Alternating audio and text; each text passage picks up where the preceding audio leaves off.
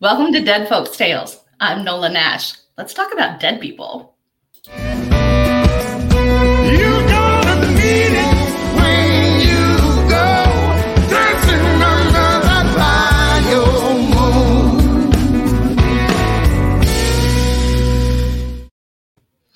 Welcome to the premiere episode of Dead Folks Tales. I am your host, author Nola Nash. I am the author of the Crescent City series, which includes both Crescent City Moon and Crescent City Sin. And I am thrilled to be launching a brand new podcast with you guys, Dead Folks Tales, where we are talking about all things New Orleans, haunted history, and just the things that make the Deep South such a great place for those wonderful Gothic tales. And speaking of Southern Gothic stories, I have got an amazing author with me here today. I have my dear friend, Mandy Haynes, who has written two fantastic collections of short stories. You have got to go and get these. We have Sharp as the Serpent's Tooth, Eva and Other Stories, one of my all time favorite books, as well as Walking the Wrong Way Home. And Mandy, I asked her here I asked you here and talk to you now. I asked you here for the first episode of the show because you and I have talked before. And you told me one of my favorite stories about this can only happen in New Orleans. And it's it's just phenomenal. So thank you so much for joining me on the very first episode of Dead Folks Tales. It's truly an honor to have you. Oh, well, thanks for asking me. I am just so proud to be here. Well, go ahead. to talk about Mama Lola. Yes.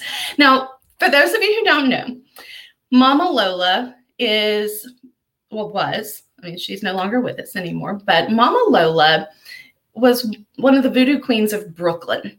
And now that seems weird being on, you know, we're talking about a Brooklyn voodoo queen being on a show about the Deep South, about New Orleans. But because of her roots in voodoo, she has such a tie to the city of New Orleans, and the city of New Orleans adores Mama Lola as well. And so she's very much revered in that city. And so Mandy has a fantastic story about the time that she met Mama Lola in New Orleans. So, Mandy, tell us about how that happened. I mean, what a person to meet accidentally, sort of.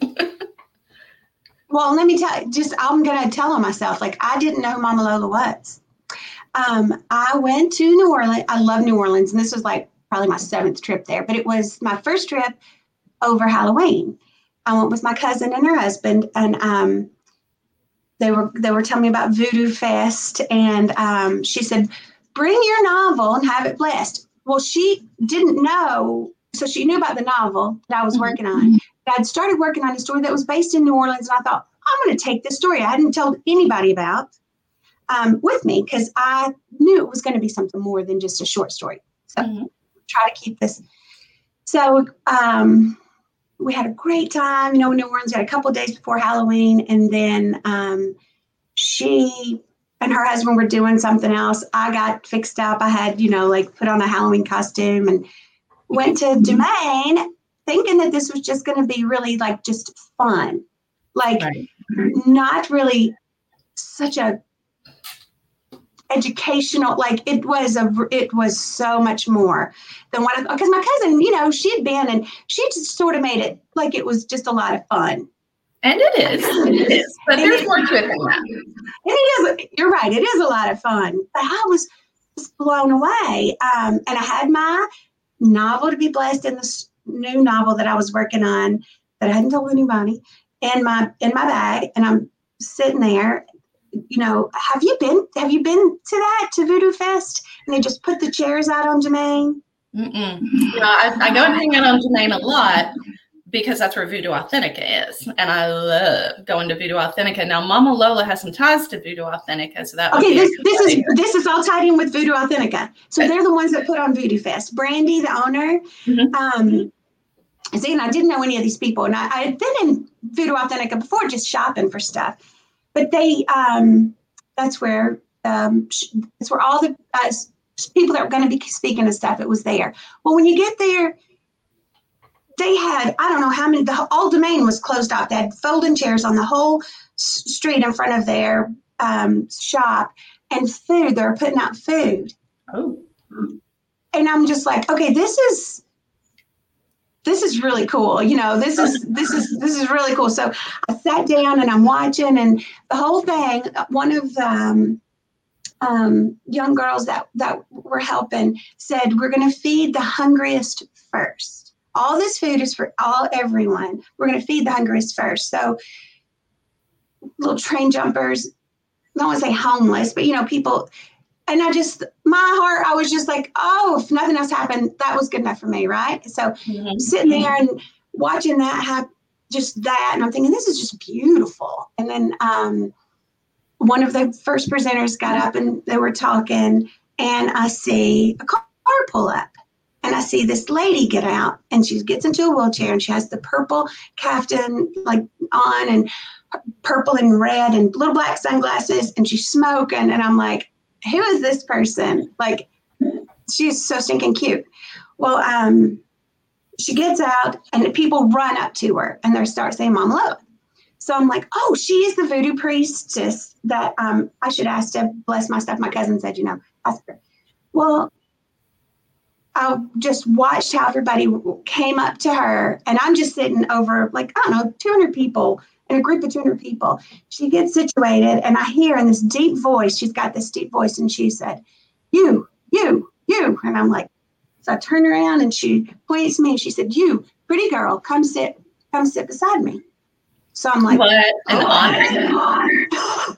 right. So I'm like, so I go and I sat beside her and we sit there and I am not even talk like I'm just like in awe of her. I still don't know who she is, though. Like, I know that she's a voodoo priestess, but I don't know who Mama Lola is. So I'm mm-hmm. sitting there and I asked her after everybody had gotten the food and then it was time for other people to get up and serve themselves. Well, she was in a wheelchair. So I offered to make her a plate of food. And I remember the look on her face when she looked at me and she was like, You will get me food? And I said, Yeah, what do you want? So she told me what she wanted and I fed her then I gave her drinks, and it's like the whole time I'm like, I'm not gonna offer, ask her to bless my writing because people are bringing her gifts.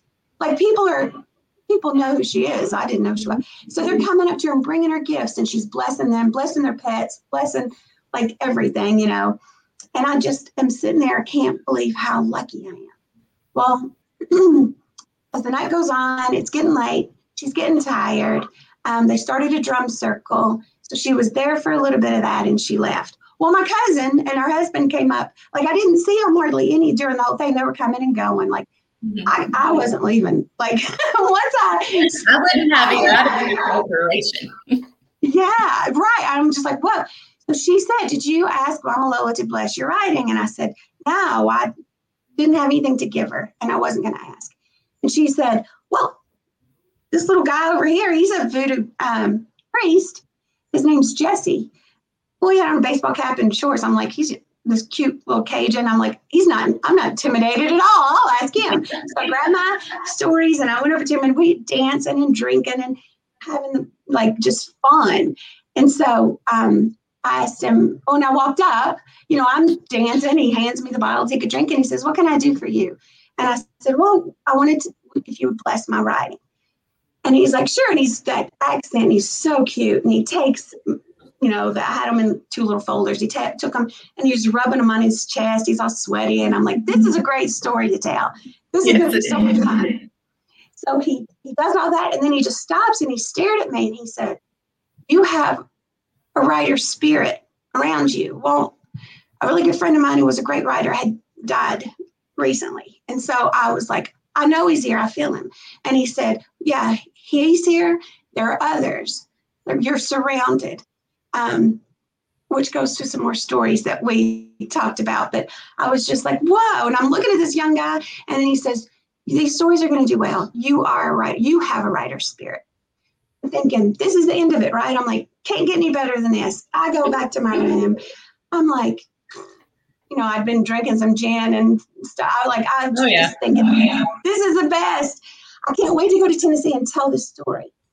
Next morning, I get up to go to have some coffee and um, beignets, and Gene, this little older man who was friends with Mama Lola and knew my cousin, he'd got a reading from my cousin. She had cancer. She had just found out she had cancer. So he got a reading with Mama Lola, which you can't, you know, the, you cannot get a reading that quick with Mama Lola. No. And so he had come and he was in the lobby of the room and he said, I've got bad news, but I've also got good news. And I said, What's the bad news? Mama Lola's feeling poorly and she's not coming into town. So she can't do Glenda's reading at Voodoo Authentica. And I was like, Oh no, Glenda's going to be crushed. And he said, But she wants to do a reading at her house in the ninth ward. And I was like, no, Glenda's going to love it. I said, I'll go get her and tell her. And Jean said, but she said she won't do the reading. You have to, unless you can come too. And I'm that like, such a special moment, special invitation. Oh my gosh. Well, and it's like, and how did, like, I don't even, I did not, like, all this is so weird. Come to find out, the driver that picks us up is Jesse, the young priest asked, he's our godson. That's awesome. We're in the car, and I'm just like, I can't wait to get back to Tennessee. This is like just so cool. if that was all, right? So we're driving, and he says, he's from Houma, Louisiana. Uh, my cousin asked him where he's from, and he said, Houma. And I, I'm in the back seat, and I said, Houma, that's where one of the main characters in my story is from. Well, and Glenda looked at me like, no, it's not, because it's not the story she knew. And he looked in the in the mirror and he said, I know. So we get out the car and I'm like, okay, what? Yeah, uh-huh, uh, you're good. We get out and I said, can't remember now what I said. And he said, I know. I'm telling you, and I know. So we go in the house. Linda's going to have a reading. I think it might be there an hour. I'm so just can't believe that we're there. And I get to see Mama Lola again. Still don't know exactly how everything about her because I didn't Google her. I was just so in the moment of what happened. Like I didn't think to look her up, like or anything. Like I'm just so dumb. And I think that makes the story even better then.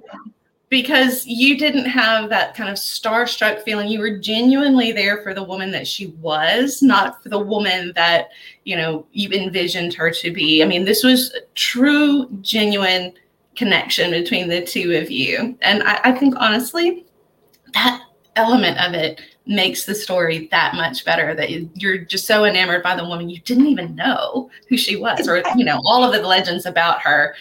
It's just mama lola. Oh, Mama important and well yeah so we're sitting there in her house and it's so cute because it's like then i find out that jesse and brandy brandy owns Voodoo Authentica. They're a couple and that so she they're all family of mama lola's people were coming in and out. Glenda was like looking at me like, I wonder if I'm ever going to have my right my reading because we'd been there for about an hour at that point, and I'm like, I don't care. Like, like, just, like don't bring it up. Like, this, this is, is better than your reading. Hush. exactly. Um, and people are coming in, and Mama Lola is introducing me as her daughter, and I'm just like. I, I don't ever want to leave. Like I just want to, I just want to follow this lady around right? I just want to, she was so sweet. Um, and there are a couple, oh, and Jesse had given me a book. He said, oh, this is a book. Um, it's got some great history on Houma. You might like it, some research for your, um, for your, your, what you're working on. So I pick it up. Um, people are coming out. Don't be rude. I'm, I have not read it. I put my finger like, you know, how you do. Mm-hmm. Yeah. And I just closed it. People kept coming. People kept coming. All of a sudden, Miss Mama Lola says, I'm hungry. Sends Jesse out to get, and he, she says, y'all stay and eat with us. And Glenda's like, oh golly, I'm never gonna get this free, you know, this freedom. And send him out to get, and y'all, like it was the fried potatoes at the gas station on the corner, um, chicken wings and vegetable fried rice from a Chinese restaurant, um, slaw from like a Popeyes. I mean, it was just, I was just like, I love this lady. It was all her comfort food. Exactly. It was, he knew what Mama Lola wanted to eat. It was like, here's, and it didn't matter how many stops he had to make. It was Mama Lola. She was going to get what she wanted, when she said she's. And she told him, like, she was like, get those potatoes, not at that store. Don't you go. No, no, you drive over to this one, and that's the potatoes I like. And he's like, I know, Mama, I know, I know. So I'm just like, this alone is, you know, like such a good story. Comes back, and I'm still holding that book, and and he was sitting on the like he couldn't see where I was. Like you couldn't see what I what page I was at in this book. I happened to just look to see where my finger was, and it was a man who was a um, oyster fisherman in Houma, Louisiana. And I said, "Whoa, that's so neat. That's what the grandfather in the my, in the story I'm writing. And he said, I know. That's my grandfather. And he said the name. And I looked and I was like, holy crap. That is that's exactly where I was. And I looked at him and he said, Don't ask again. You're like, how do you know? I just know. so we ate. Glenda's like, finally, I'm gonna get my reading. She goes and sits down. Mama Lola looks at me and she said she was so glad that I came. Pretty much ignored everybody else. That's why I'm just like, whoa, so glad that I came. And then she turned around and said, and she would, her voice, if you listen, watch her on the videos, and she said, I'm tired. I go to bed now. Come give me a hug. Good night. And so I got up and I hugged her and I kissed her cheek. And her, she, she went to bed and Glenda said. Well, her daughter Maggie, Mama Lola's daughter Maggie, who was a wonderful, like fantastic um, reader and voodoo priestess, she gave Glenda the reading. So it all worked out. But um that's it. So when I then when I came home, I just am like, I cannot believe this. And I did research on Mama Lola. And when I found out who she was, I'm like, oh my God. And I think I thought, why do we feel so connected? And it's like she had her first child when she was 14. I was 15 when my son was born. And I don't know why, but that just I don't know why I feel like that had something to do with it. Like that's what she feel. I'm sure that's exactly what it was. And she felt that connection too. That's one of the things that always for me was important in writing my books was to get the voodoo in the right perspective. And this story about Mama Lola and just how you met, what the what they were doing of feeding the hungriest here, is the essence of the voodoo practice. And it was very important for me to to have my voodoo priestess in my stories as the good guy. She is protecting those she loves to the point where you know she's laying down her own life, you know, putting herself in harm's way, reaching out in every way she can think of, because that is what it's all about. It is about protection, it is about healing, it is about service. And that's something, and, and honoring those who have come before. And that's something that people don't really understand about New Orleans voodoo, especially. And I love this story about Mama Lola because she, in that, your experience with her, encapsulated her practice and her faith in everything that she did with you, from reaching out to you, just kind of going with her instincts, being there for those that she loved, receiving the gifts, receiving the attention, but reciprocating with blessings that that is what it's all about and it's just such a special yeah. experience that you had that i feel like hollywood you know thanks to hollywood we have such a skewed view of what voodoo is they focus on things that are really taken largely out of context and have turned it into something to be frightened of something that is dark and you know vindictive and it's just not. It's just not. And this story of mama lola is a modern day example of the voodoo priestess you know walking the walk of of her own faith. And when we look at new orleans tradition when we look at marie laveau of course the you know the most famous new orleans voodoo queen that there was what you know we we hear about marie laveau American Horror Story. You know, it, it was a great fiction what they did with her story, and you know, yeah. Delphine you know, all of that Mad Madam. But Marie Laveau when it came down to it, was also a lot like Mama Lola. She was very service oriented. She was a devout Catholic, which most people don't realize about Marie Laveau. And she worked side by side with Père Antoine, who was one of the priests at St. Louis Cathedral during the yellow fever outbreaks, tending the poor and the sick. And yes. that is what this practice is all about the, the priest is doing what he can do with his faith. She is doing what she can do with her faith. And together, they are serving their community and giving back as much as they receive from the community and just blessings and honor.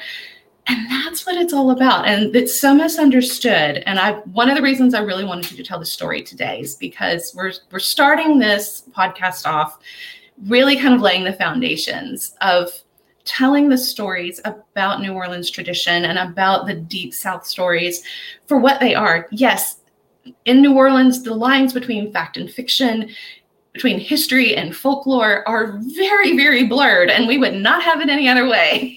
but right. this story is great at really kind of honing in on what the people are like, what the faith is like down there, and just that special magic that New Orleans has that can connect people you never would connect with anywhere else. It's just it's a very special place.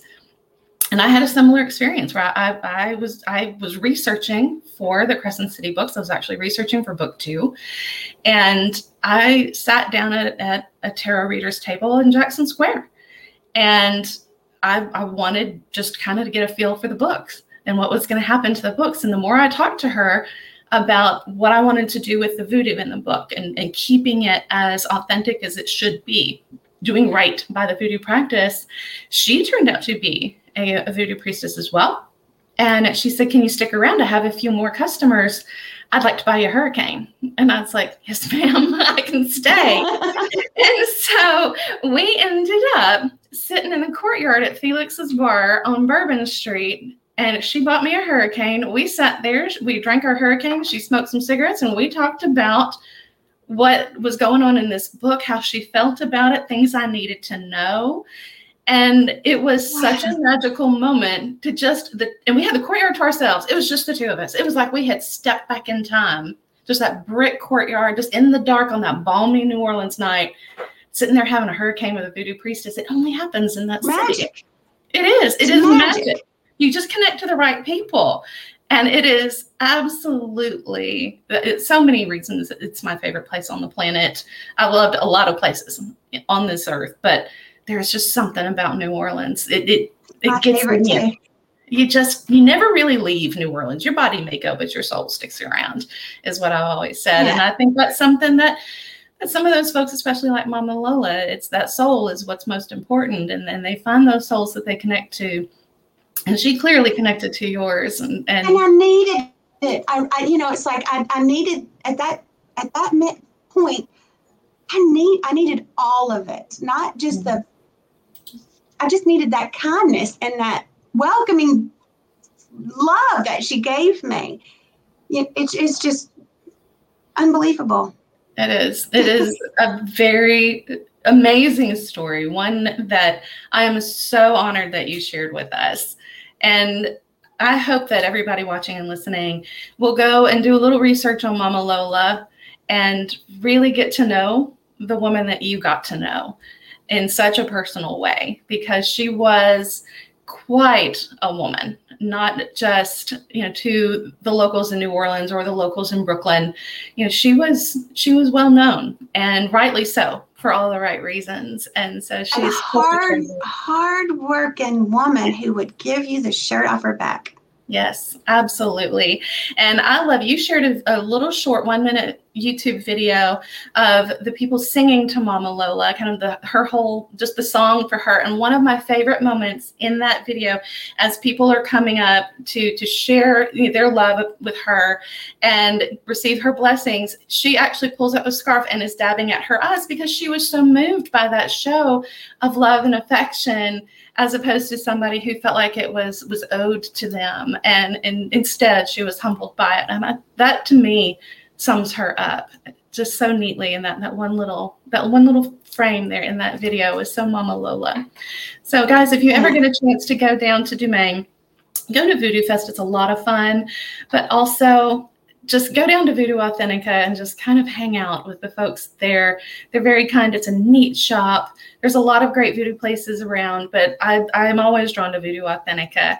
And I, I think it's Mama Lola's spirit that's there that, that kind of pulls me every single time. You just there's a feeling about that place. So go check it out. Go check out Dumaine. And Mandy, let the folks know where they can find you. We've had your, the website Three Dogs Three Dogs Write Press down there on the bottom. But where else can the folks find you if they want to learn more about your short stories? And they're amazing, folks. You want to read these; they're incredible. Oh, thanks, Nola. Uh, Mandy at uh, just mandyhaynes.com. mandyhaynes.com. And Mandy again, her books, her book's Walking the Wrong Way Home and Sharp as a Serpent's Tooth, Eva and others' stories. Um, this one so near and dear to my heart. I absolutely love this book. I could read those stories over and over and over again. Um, just such a spectacular storyteller, both in writing and in person. So thank you, Mandy, so much for joining me.